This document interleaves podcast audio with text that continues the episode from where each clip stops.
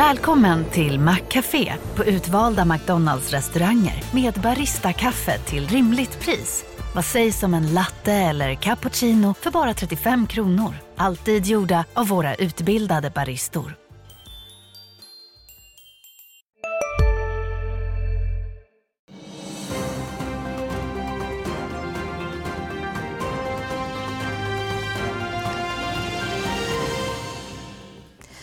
Ja, god morgon och välkomna till Börsmorgon onsdag den 18 oktober.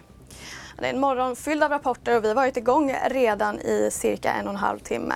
För under morgonen har bland annat Volvo, Handelsbanken och Kinnevik kommit med rapport för det tredje kvartalet.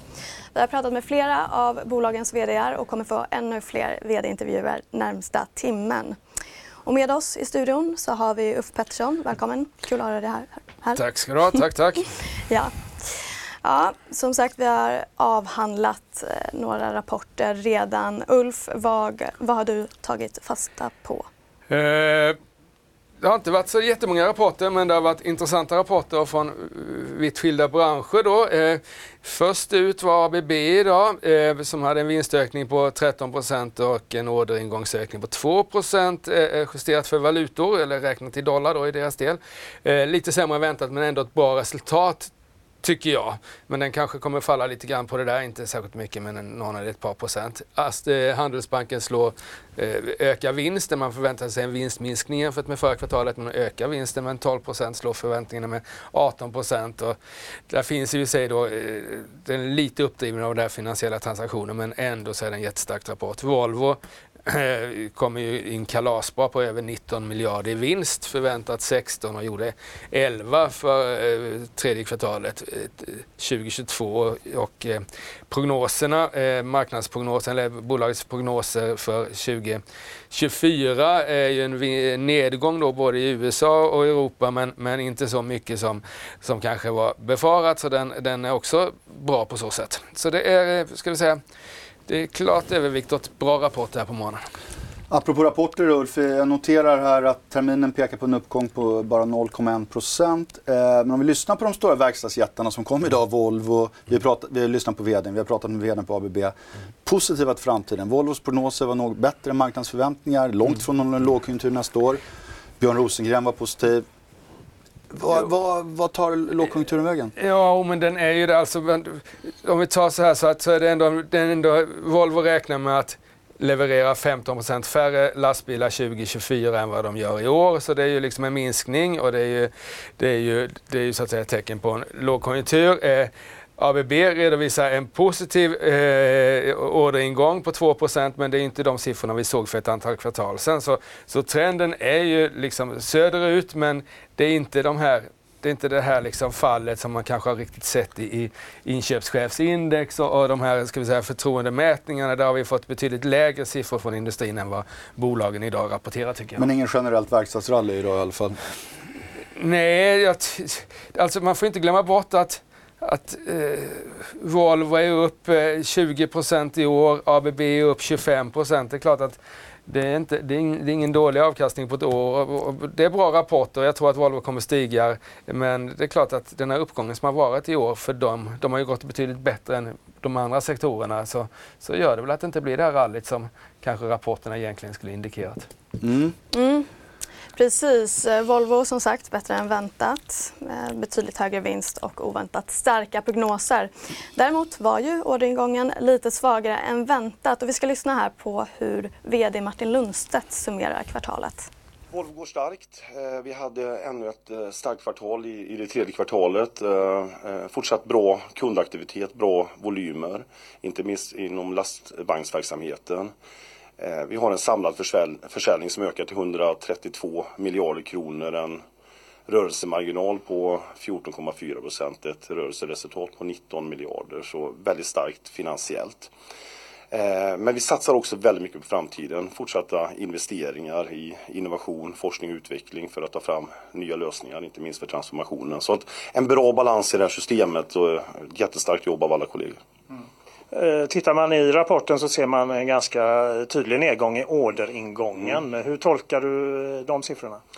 Nej, det är, det är en förväntad bild och det är fortfarande en blandad bild av att hur vi öppnar orderböckerna. Eh, vi måste fortsätta att hantera inflation, eh, balans mellan pris och kostnader på ett bra sätt. Men sen så ser vi också en förväntad eh, korrigering, eller snarare normalisering ner mot eh, den långsiktigt underliggande trendlinjen. Inte minst för lastvagnsverksamheten i både Europa men också Nordamerika. Och det guidar vi om redan i, i kvartal två. Nu lämnar vi prognoserna för eh, våra första prognoser för 2024 och där ser vi då en, en nivå eh, på 290 000 i vår prognos både för Nordamerika och Europa. Då ska man komma ihåg att det fortfarande är bra och starka nivåer väntat eh, eh, med tanke på hur omvärlden ser ut. Eh, men det, vi har bra flexibilitet för att hantera det. Men det är en rejäl inbromsning. Kommer ni behöva åtgärder? Nej, men det, jag skulle påstå att det är en, det är, man kan tycka att det är en rejäl inbromsning. Vi kommer ha förmodligen ett år 2023 nu i Europa som är 340 runt 340 000 enheter. Eh, så så, så i den meningen kan man säga att det är, det är en, en, en, eh, ordentlig nedgång. Men, men, samtidigt så har ju vi en, en, en, bra förmåga att kunna hantera den här typen av svängningar. Vi har inbyggd flexibilitet. Vi har under många år nu jobbat med eh, extraordinära åtgärder i vårt industriella system och även våra underleverantörer. Och nu kan vi jobba med samma flexibilitetssystem åt andra hållet så vi är väl förberedda för det. Ja, det där var alltså Volvos VD Martin Lundstedt tidigare i morse. Tidigare i morse hade vi även DIs Anders Hägerstrand här i panelen och vi ska se vad han tyckte om rapporten. Aktien brukar få stryk på varenda rapport då, men idag kan mm. den ju inte få stryk. Mm. Alltså nu, nu kommer vi ett bolag som värderas till 5 gånger 5 ja. gånger EV ebita, EV ebit. Vi har en extremt låg värdering. Nu slår de marknadsförväntningar, alltså de, de har högre förväntningar på nästa år på sina marknadsprognoser än vad aktiemarknaden räknar med. De slår ett, ett, resultat som är klart bättre än väntat. De lyckas få ut ännu mera lastbilar under det här året i sin produktion då kan man säga, i varje fall eh, marknaden totalt mm. sett, när de höjer prognosen för det här året. Mm. Allting är ju, som jag kan säga, spontant klockrent. Ja, och det där var alltså Anders Hägerstrands uh, utlåtande. Säger du Ulf om det där? Ja, men det är en stark rapport eh, som Anders säger. Eh, sen så eh, ser den ju inte ut att öppna särskilt eh, liksom mycket upp, en halv procent upp ungefär sätts priserna nu då tio minuter innan och det har ju att göra med att Eh, dels har ju, eh, eh, det är inte första gången som Volvo överraskar positivt här, man har liksom nästan börjat vänja sig. Sen så är det lite så med aktiemarknaden att man vill köpa aktier vars vinst stiger kommande året. Det kommer inte Volvo att göra eftersom marknaden ändå minskar efter det starka 2023. Och det finns ingenting i, i rapporten som är någon supertrigger, förutom klart att eh, bedömningarna för Europa och USA är ju positiva då, men inte någon supertrigger. Det, liksom, det hade varit en uppdelning av VCE eller någon slags inlösenprogram eller någon diskussion om den här nettokassan som är på 65 miljarder. Utan nu, nu så tittar man då eh, fem gånger rörelsevinsten värderas till nu och så blir det kanske 6-7 nästa år och sådär. Så det, det, det de hade behövt leverera en, en riktig eh, nyhet på något sätt för att den skulle få fart den här aktien. Men det är en jättestark rapport, 19 miljarder i vinst. Mm. Det är väl inget annat bolag som kommer göra det här kvartalet. Saker som sägs när Anders Hägerstrand har gått. Ja, jag hinner inte. Jag, jag, jag, får inte, jag får inte, jag får inte, jag får inte liksom, jag får ingen, ingen eh, vad heter det? Syl i vädret. Ingen syl i vädret får jag inte då. Nej. men jag tänkte vi skulle ta lite i Handelsbanken också för banken har rapporterat ett klart bättre resultat än väntat. Nästan 10 miljarder i vinst. Ja, Uffe, vad säger du om den här rapporten? Ja, den är, den är faktiskt riktigt bra. Eh, marknaden förväntar sig en vinstminskning jämfört med förra kvartalet på en, eh, 400 miljoner kronor. Istället så ökar man vinsten och även om man så att säga eh, drar ifrån eh, eh, att, att det inte är några kreditförluster alls. Marknaden förväntar sig 300 miljoner och att det här finansiella transaktioner är mycket bättre än väntat. Om man även bort dem så är, den bättre, eh, så är det en stark rapport med ett starkt räntenetto och förbättrad räntemarginal. Så det, och där får vi se, alltså, om, om inte Volvo rallar så har vi förklarat det då. Den är dessutom upp 20 i år, Volvo, men Handelsbanken borde kunna gå lite på den här rapporten för den har ju gått 20% sämre än sina konkurrenter i år. Och den ja. är, så vi får väl se här. Det ska bli intressant att se. Den ser ut att öppna upp ett par, tre procent upp, vilket inte är så dåligt för en bank. Det kan bli mer också skulle jag tro om, om, eh, om, om banken dessutom gör en bra presentation när de möter marknaden här så småningom. Ja, för det har ju snackats en del om Handelsbankens eh, exponering mot eh, framförallt kommersiell eh, fastighetsmarknad då. Mm. Och det är väl därför den har gått sämre än konkurrenterna eller? Ja, det är det ju.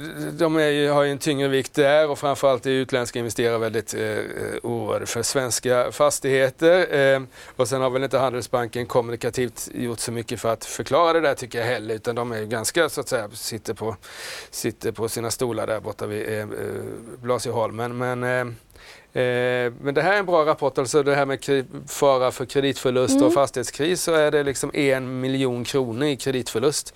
Eh, det är ju så att säga, det är lägre kreditförlust än vad det var senaste kvartalet trots att räntorna har stigit och fastighetsmarknaden har försvänmat. Så det, och de, de, det finns väl ingen anledning att inte lita på de, de siffrorna och då är det en jättebra rapport. Ja. En miljon låter väldigt lite men mm. ja. Det är en person det. Pontus? Ja, eh, ytterligare ett storbolag som släppt siffror som vi varit inne på här på morgonen. Superintressant är ABB då. Eh, ganska i linje med förväntningar, en ordertillväxt på 2% Vi pratade med Björn Rosengren som var väldigt nöjd med kvartalet. Det är ju en rapport som har en hel del godis i faktiskt. Först är ju att eh, orderingången fortsätter vara upp och den är högre än faktureringen som var 11% upp. Så det tycker vi är väldigt positivt. Och sen marginalen 17,4 procent. Vi har ju sagt att AB ska ligga över 15 procent. Jag tycker att eh, där går vi från styrka till styrka. Och sen kanske det bästa i den här rapporten tycker jag är eh, kassaflödet som, eh, som, vi, som vi har riktigt väntat på att det ska bli riktigt starkt. Som eh, kvartalet blir bra och förväntningarna för hela året är det. Va? Så att vi tycker att det, det är en bra rapport som ligger i linje med våra förväntningar. Om vi ska titta på de olika eh, segmenten, eh, slutsegmenten, kundsegmenter. Tidigare har det, ja, ni har ju mest flaggat för problem inom byggsektorn. Eh, är det det som gäller fortfarande eller ser du några förändringar, några nya problemområden eller kanske en ljusning i bygg? Eh, det är fortfarande byggsektorn som eh, är den tuffa och eh, det gäller egentligen globalt. Sen ser vi också på robotsidan, framförallt i Kina som har varit svagt nu ett antal kvartal. Det är väl egentligen det som sticker ut på negativa. Resten är det ganska mycket styrka i, i de segmenten. Björn Rosengren var det, en nöjd ABB-VD. Ulf, eh, en intressant spaning som vi gjorde eh, här på morgonen det var ju att det är en väldigt stor skillnad mellan olika geografiska områden. Nordamerika urstarkt plus 13% Europa ner 13% och så Kina då ner 3 Ja, och det är ju eh, det är ju konjunkturen. Nu var det ju specifikt lite i Europa då. Där Tyskland var ner 33 procent, var hälften av nedgången var frånvaro av jätteorder som fanns med då Q3 22. Men, men ändå så är det ju eh, det, det, det är dramatiskt ner 13 procent i Europa och det är klart att det är inte så roligt för bolag som är mer, mer så att säga, fokuserade mot Europa än vad ABB är. ABB är ett väldigt brett företag. Aktien upp 25 procent eh, eh, sen årsskiftet. Jag tror den är över 30 procent på helåret. Eh, reaktion idag, tror du? Den ser ut att öppna ner ett par, tre procent här och den ser ut att ta med sig lite av de andra verkstadsbolagen också. Om det nu får se, det kan ändras sista minuten också. Och det har att göra med att marginalen är lite, lite, marginalförbättringen är inte lika stor som, som marknaden förväntade. Q4-prognosen då eh, på marginalen är kanske är lite, lite svagare än vad marknaden har för förväntningar. Och då blir det sådär den, som, när den dessutom har gått. Men jag tycker att man får inte glömma bort som säger att, att eh, ABB redovisar i dollar och vi 2 Eh, justerat för valuta. Det skulle då motsvara kanske 7-8% i de andra verkstadsbolagen som kommer här. Och det är, det, kommer, det är inte många av de andra bolagen som kommer redovisa en sån orderingång. Så det är en stark rapport av ABB. Eh, och jag eh, tycker att ABB på P19 köper jag hellre än att exempelvis Atlas Copco på P25. För det, den vändningen har ABB gjort här under Rosengrens tid. Och precis som Björn Rosengren var inne på i samtalet, otroligt draghjälp för den gröna omställningen, inte minst stimulanspaketen. I USA verkar det som upp 13 procent och där som och då tänker man, hur pass jämförbart är ABB med de olika verkstadsbolagen? Tror du analytikerna liksom drar paralleller här? Lever de sin egen värld lite mer än tidigare kanske ABB? Nej, men man kan ju plocka delarna i ABB och applicera på respektive bolag. Och det är klart att det finns ju, ABB är ju inte bara grön omställning. De har ju en del mot, mot byggsektorn och mm. den är ju svag och de som har mer mot byggsektorn kommer ju läsa det i ABBs rapporter också. Ja, vi har sänt här sen kvart över sju på morgonen. Vi fortsätter sända till 9.30. Alla våra vd-intervjuer finns eh, på sajten förstås som alltid i sin helhet. Eh, kort bara innan börsöppningen, ett annat bolag släppte rapport, HMS eh, Networks, som väl var siffermässigt rätt stark, Ulf. Jättebra resultatökning, 25 procent. Det var ju förra kvartalets stora förlorare eh, när, när vinstökningen liksom försvann. Stark rapport, enda är väl orderingången som är ner 27, 25 procent organiskt. Det är klart att det kan ju, det är ju inte så kul att läsa men annars är det ju ett riktigt lyft mot Q2. Jag tycker även bland de lite mindre Softronic, konsultbolaget, eh, kommer en riktigt bra Q3 jämfört med tidigare kvartal. Så de borde stiga ganska mycket här på morgonen. Och nu kommer facit, för klockan har slagit nio. Börs, Stockholmsbörsen har öppnat.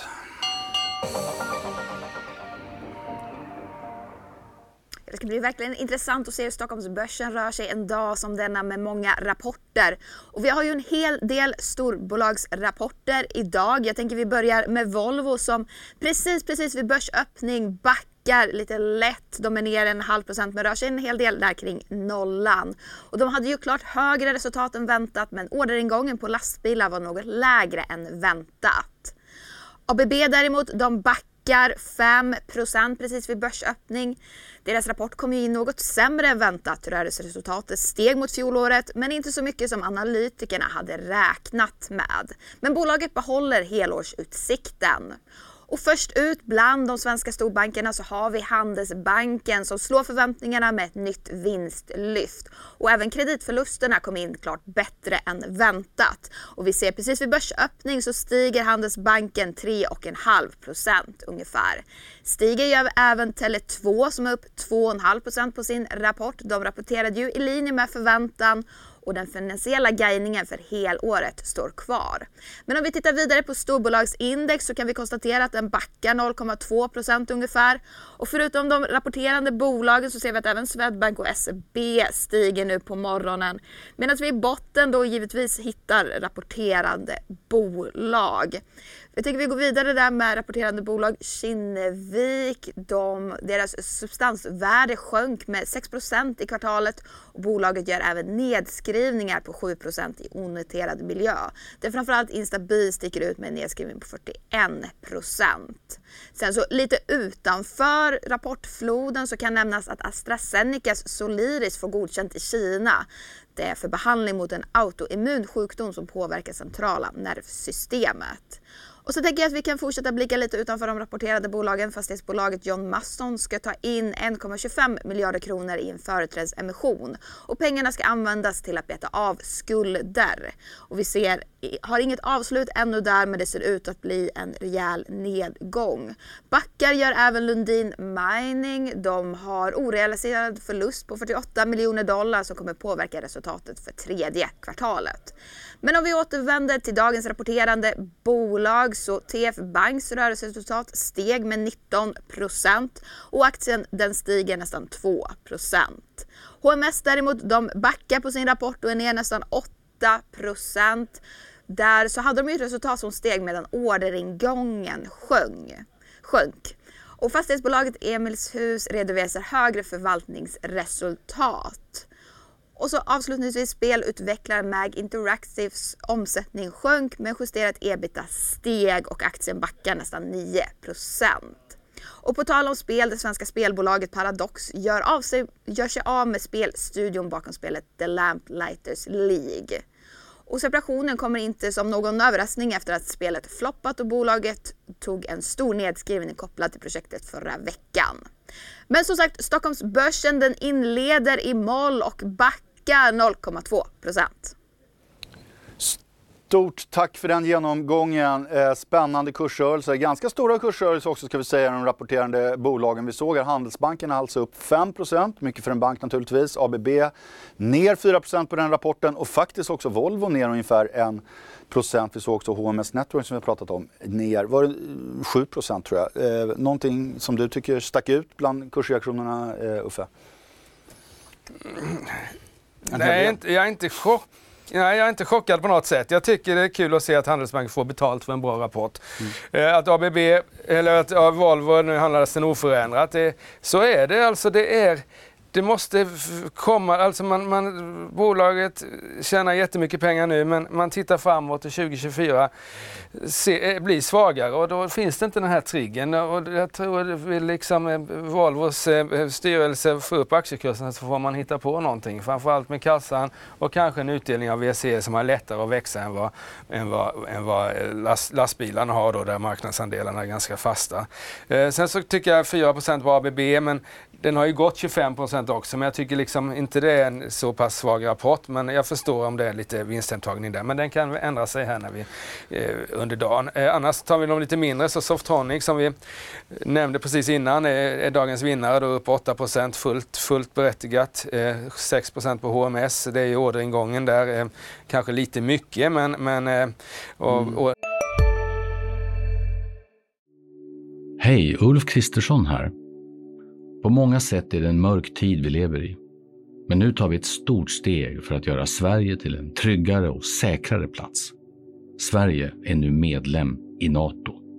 En för alla, alla för en. Vi är specialister på det vi gör, precis som du. Därför försäkrar vi på Swedea bara småföretag, som ditt. För oss är små företag alltid större än stora och vår företagsförsäkring anpassar sig helt efter firmans förutsättningar. Gå in på swedea.se företag och jämför själv. VD sa ju det att, att det kommer vara så här ett par kvartal och sen rättar det till sig. Vi får väl se om han har rätt i det. Kinnevik, Kinnevik tappade också. 4 procent ja. Eh, eh, det är väl nedskrivningar som stökar till det där men det är ju ett, det, alltså de har ett substansvärde på 180 kronor som de då, eh, det är en eh, nedjustering lite grann men aktiekursen står nu i 100 så det är en substansrabatt på över 40 procent. Det måste vara lite av rekord för de stora investmentbolagen i alla fall. Mm, ändå steg deras stora portföljbolag Tele2 såg här på börsen på den, mm. deras rapport. Så att, ähm, ja. ja. Där var ju kassaflödet som var starkt. Det var det som sänkte dem förra gången. Nu var kassaflödet starkt plus att jag tyckte att VD där var ovanligt eh, pratsam om, om eventuella extrautdelningar. Mm. Men vi fick inget Inget, inga siffror eller något sånt där. Mm. Och Kinneviks VD Georgi Ganev, han var väldigt nöjd med utvecklingen i Tele2 sa han i vår intervju med honom tidigare här under morgonen. Vi pratar också om mycket, mycket annat. Förstås Kinneviks eh, nya investeringar i kvartalet bland annat. Eh, vi ska se ett kort klipp från den intervjun. Vi står med vår kassa på 7,5 miljarder starka i att just kunna göra det som jag nyss nämnde, det vill säga öka våra andelar i de bolagen som vi tror mest på och inte nödvändigtvis de bolagen som behöver mest pengar. Just det. För det där är ju en intressant sak du är inne på. För det måste också vara frestande att vara ganska opportunistisk här när, när det är väldigt låga värderingar. Och, och hur ser du på den balansgången? Är, är, liksom, har ni en tydlig strategi? I de här segmenten, de här bolagen tror vi på. Men å andra sidan dyker det upp hela tiden väldigt spännande offers kan jag mm. tänka mig. Ja, men vi kollar ju framförallt på bolag inom våra sektorer. Mm. Det är ju där vi har expertis, det är där vi har kompetens och det är där vi har ett starkt varumärke. Så vår möjlighet att investera i nya bolag inom våra sektorer, den, den skulle jag säga är, är väldigt god. Eh, däremot så har vi en spännande portfölj redan per idag eftersom att vi investerat ganska mycket de senaste fem åren. Och jag tror att idag så har vi ju viktat över ännu mer att verkligen gå igenom vår befintliga portfölj och säga vilka bolag är det där som har bevisat sig, vilka team är starka, vilka affärsmodeller håller? Och tar man som ett exempel i vårt mjukvaruområde med ett femtal bolag som vi har där så har vi ju verkligen sett en otroligt stark tillväxt operationellt. Sen har värderingarna såklart även för de bolagen varit tuffa. Mm. Så att är, är, du ett bra bolag idag och levererar, då i bästa fall så rör din, kanske rör sig din värdering sidledes. Mm. Är du däremot ett bolag som har det tufft, ja, men då går värderingarna ganska snabbt neråt. Just det. Mm, det var alltså Kinneviks VD Georgi Ganev som berättade om kvartalet. Ja, Uffe, det är ju lite nya förutsättningar för Kinnevik, ny mark. De pratar mycket här nu om att de har ett bra team och så. V vad tänker du om Kinnevik? Ja, men en nyhet är ju då, alltså man har ju gått in med, med drygt en miljard i H2 Green Steel som är ett eh, Harald Mix-bolag genom Vargas och nu går man in då i The Era som är eh, Nibe-dödaren som vi har kallat dem i tidningen. Eh, så den här ska vi säga, och det pratade ju eh, Ganova också i vår intervju här med honom att, att eh, att eh, han var väldigt nöjd att vi har en sån person som Harald Mix i, i Sverige då, men att eh, Kinnevik sköter sina egna investeringar. Men jag tror att lite av den här nedgången vi ser idag är just den här, den här liksom, ska vi säga, eh, hur självständigt är Kinnevik nu egentligen och liksom vem eh, invester, görs investeringarna i allas aktieägares intresse eller är det bara liksom Harald Mix eh, aktier i Kinneviks intresse på något sätt. Det tror jag kan vara, kan vara en anledning till att den går ner 4% här på, på dagen. För att, alltså substansnedjusteringen under kvartalet var ju inte, inte, inte jättestor. Nu är den ju nästan halv, alltså substansrabatten börjar ju närma sig 50 procent och det mm. eh, är otroligt mycket. Jag kommer ihåg när den var som högst här, det var precis liksom eh, senast så var det i mars 2020 och då var den 30-40 procent sådär och, och nu är den ännu högre här och det är ju det kan man nog inte mäta på något annat sätt än att det är ett litet förtroende. Ja, och... det, det har att göra med förtroende för Kinnevik som ska vi säga, oberoende företag. Även om det inte skulle vara en intressekonflikt så kanske det är ett, eh, eh ett underbetyg till då investeringsteamet. Om, liksom, hur är deras eh, vad ska man säga, marknads...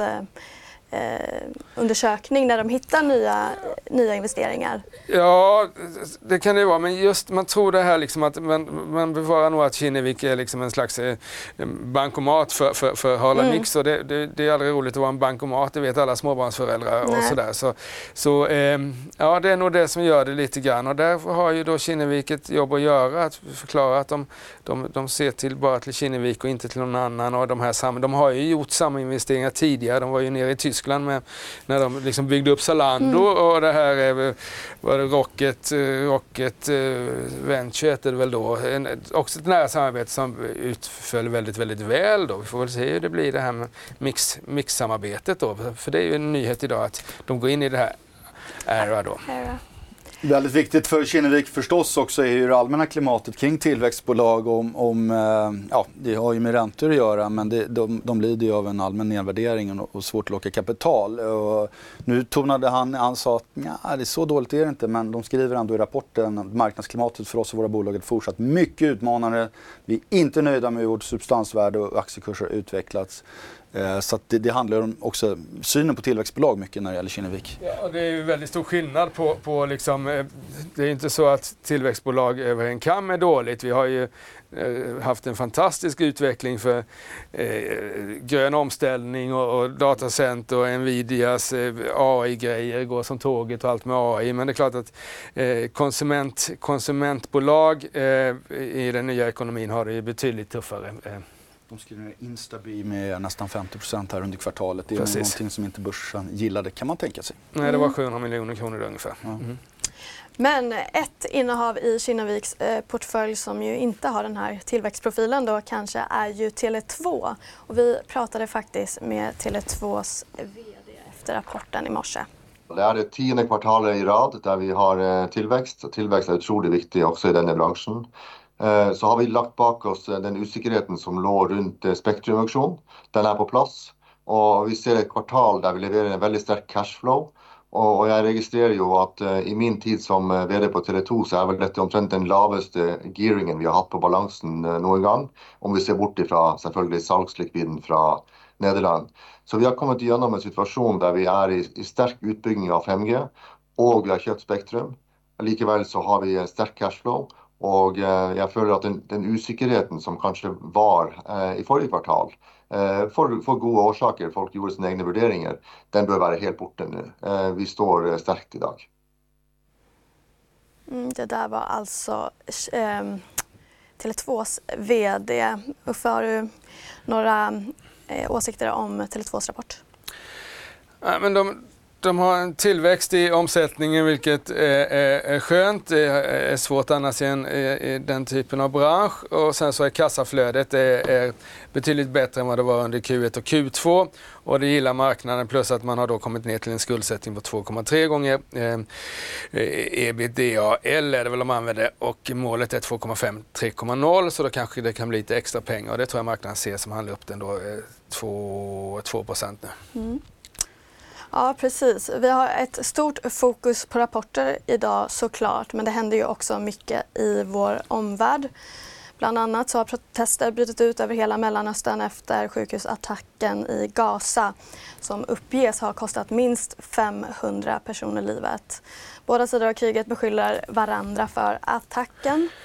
Eh, ja, det är ju stökig omvärld. Det kan ju också påverka börsen nu. Vad tänker du? Det, det är klart att det gör. Om man, eh, Eh, man såg, det var ju faktiskt, vi var på väg att få en positiv börsdag i, i New York igår kväll och sen kom det här då och, och det här och det är klart att det, det gör ju att risk eh, benägenheten att ta på sig risk eh, minskar som investerare om man nu ska prata om aktiebörser och krig mm. samtidigt. Men det gör vi ju här.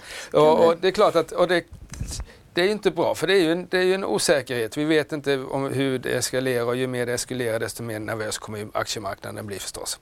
Så det är ju det är väl, det är väl kanske anledningen till att vi inte har haft särskilt bra börsdagar här sista tiden. Det kändes ändå som att vi, eh, tyckte jag, att marknaden eh, laddade för en stark avslutning på året när vi fick den här starka sysselsättningssiffran i USA. Mm. Vad var det, 300 000 nya jobb eller något sånt där.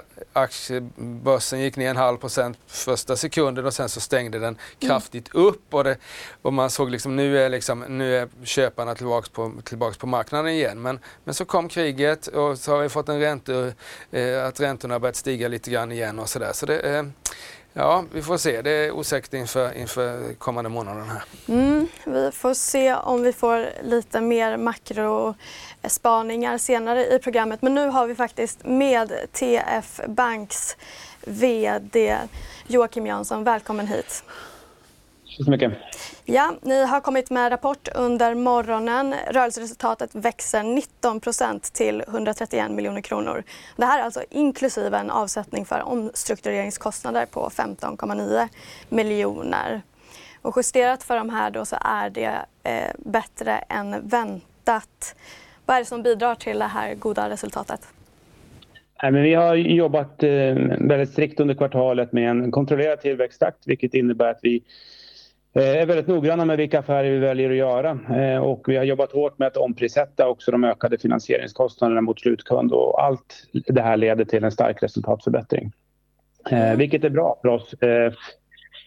Givet att vi, vi växer så mycket så, så behöver vi kapital och lönsamhet för att kunna fortsätta växa. Ja, för samtidigt ska jag säga så ökar kreditförlusterna med 87 %. Hur kommer det sig? Ja, det med en förklaring är ju såklart att vi är ju en, en mycket större bank i, idag än vi var för ett år sedan. Det är en starkt bidragande förklaring till det. Eh, kreditförlustnivån underliggande är, är, är relativt stabil. Så att, eh, så att vi, vi inom segmentet kreditkort som vi, som är där vi växer allra snabbast, där, där växer vårt eh, resultat med, med 300 procent. Så, att, så att man måste se just den här raden i jämförelse med just, just vår snabba eh, resultattillväxt absolut.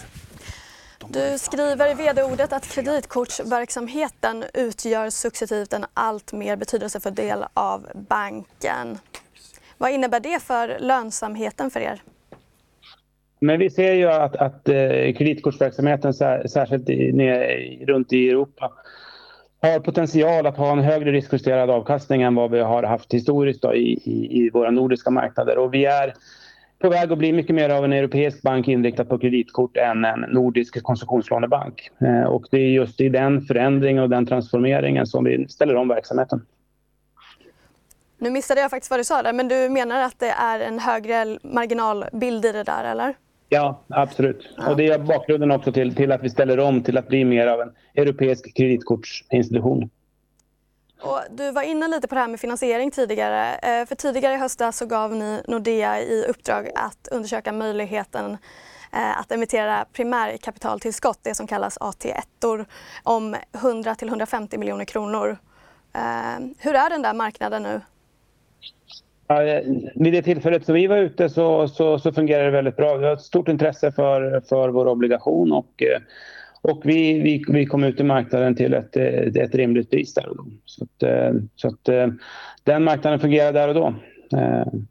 Så att marknaden ur det perspektivet, vi öppnade säsongen.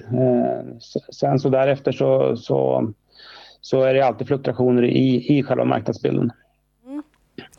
Hur mycket av er finansiering har ni på den marknaden? Ja, det, är, det, är en, det är en väldigt liten del. Det här är ett kapitalinstrument som vi använder för att kunna balansera våra olika kapitalmått. Eh, vår huvudsakliga funding är, är inlåning från allmänheten. Och framåt då, hur ser du på framtiden och liksom var tillväxten ska komma ifrån? Ja, men vi, ser, vi ser att vi har goda möjligheter att fortsätta växa i, i, i Tyskland framför allt. Eh, det är framförallt inom segmentet kreditkort som vi kommer fokusera våra resurser. Ehm, vi, ser en, en, en, vi har rekordtillväxt under kvartalet där vi växte med, med 28 000 nya använda kreditkort i, i Tyskland vilket gör att, att vi ser en ökad efterfrågan på våra produkter. Så att vi, vi jobbar för att kunna anpassa vår affär för att orka, orka ta emot alla kunder som, som vill ha vår produkt. Det låter bra det. Tack så mycket Joakim för att du var med oss i DiTV. Mm.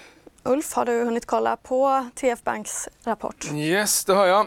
Eh, och eh, som vd var inne på här så är det ju ett jättestarkt kvartal. Eh, sekventiellt så ökar vinsten bra. Eh, eh, och det är ändå liksom, man har ju funderat på kreditförluster och sånt i den delen av, av, eh, av, av liksom banksektorn. Men, men en stark rapport och den var upp ett par procent. Jag tyckte den så nu verkar den kanske ha kommit ner lite grann men den öppnade upp i alla fall på morgonen ett par procent och det, sett, sett till vinst, vinsten var det en fullt berättigad uppgång. Mm, är det här en intressant eh, verksamhet att investera i nu tycker du? Nej, den är, ju, den är inte mer intressant Ja, förutom att värderingen då är låg så det är klart att, att konsumentsegmentet är ju pressat liksom och det är klart det, och det, det bör ju leda till till liksom kreditförluster. Men eh, det, det hålls ju fortfarande i schack eh, eh, tycker jag. Men det är klart att, att ska vi säga, eh, konjunkturbilden talar ju inte för dem. Men de gör det bra, jättebra det här kvartalet. Mm. Det låter bra.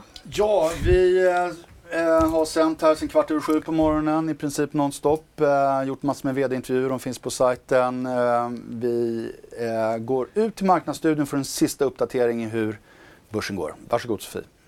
Det har bättrat sig lite. Stockholmsbörsen rör sig sidled men lite, lite under nollan. Om vi tittar på storbolagsindex så ser vi att Handelsbanken drar iväg rejält på sin rapport och stiger över 6 Och de tar även med sig sektorkollegorna Swedbank, SEB och Nordea som alla stiger. Och Nordea rapporterar ju först imorgon. Men bland de stigande storbolagen så ser vi även Volvo som är upp nästan 3% efter har slagit förväntningarna när det kommer till resultat. Samtidigt så var orderingången på lastbilar något lägre än väntat. ABB däremot, de återfinns i botten av storbolagsindex och backar över 5,5% Den rapporten kom in något sämre än väntat och rörelseresultatet steg mot fjolåret men inte så mycket som analytikerna hade räknat med. Och backar gör även Kinnevik som är ner nästan 5% Deras substansvärde sjönk med 6% i kvartalet och bolaget gör även nedskrivningar på 7% i onoterad miljö. Tele2 däremot de stiger 1,5 efter att ha rapporterat i linje med förväntan. Och om vi tittar lite utanför rapportfloden så fastighetsbolaget John Mattsson ska ta in 1,25 miljarder kronor i företrädesemission och den aktien backar tvåsiffrigt och är ner nästan 15 procent på den nyheten. Och om vi återgår då till de rapporterade bolagen så åt andra hållet rör sig Softronic som nästan stiger, ja de stiger 9 nästan. IT-konsulten hade ökat resultat och omsättning i sin rapport. TF Banks rörelseresultat steg med 19% och aktien stiger även den och upp nästan 2% Åt andra hållet rör sig HMS Network som det har repat sig lite men de backar fortfarande 1% ungefär. Trots att de rapporterar ett resultat som steg medan orderingången sjönk. Spelutvecklaren Mag Interactives omsättning sjönk men justerat ebita steg och den aktien backar ändå 9% och sen tänker jag att vi avrundar med gårdagens rapporter för där har vi fått lite sänkta riktkurser. Ericsson får sänkt riktkurs av bland annat Deutsche Bank och Danske Bank och den aktien backar ytterligare en halv procent. Note får sänkt riktkurs av SEB från 248 till 100 Mm, 84 kronor och den backar 2,5 procent ytterligare. Platser däremot, de rör sig uppåt och stiger nästan 2 procent trots att fastighetsbolaget fått sänkt riktkurs av flera banker. Men som sagt, Stockholmsbörsen är inte helt munter men den rör sig lite i sidled.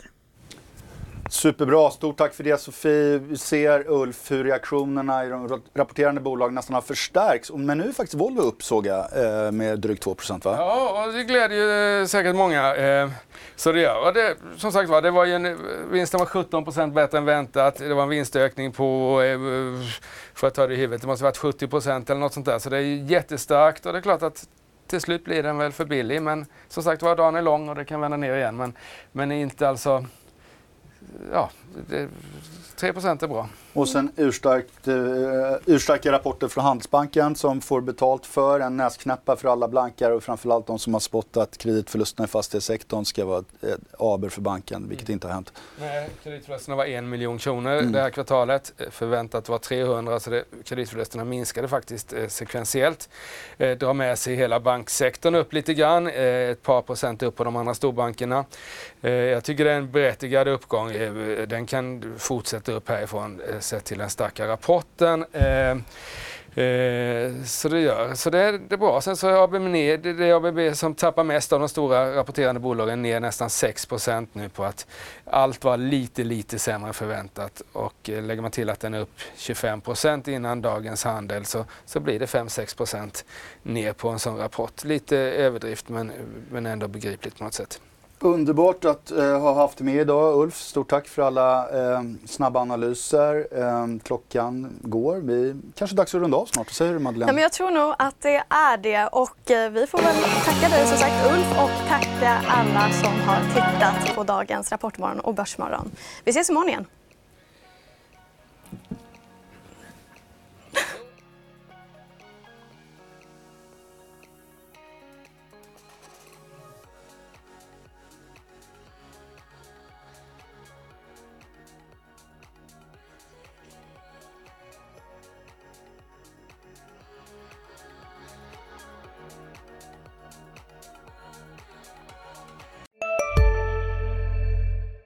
Välkommen till Maccafé på utvalda McDonalds restauranger med Baristakaffe till rimligt pris. Vad sägs om en latte eller cappuccino för bara 35 kronor? Alltid gjorda av våra utbildade baristor. En nyhet. Nu kan du teckna livförsäkring hos Trygg-Hansa.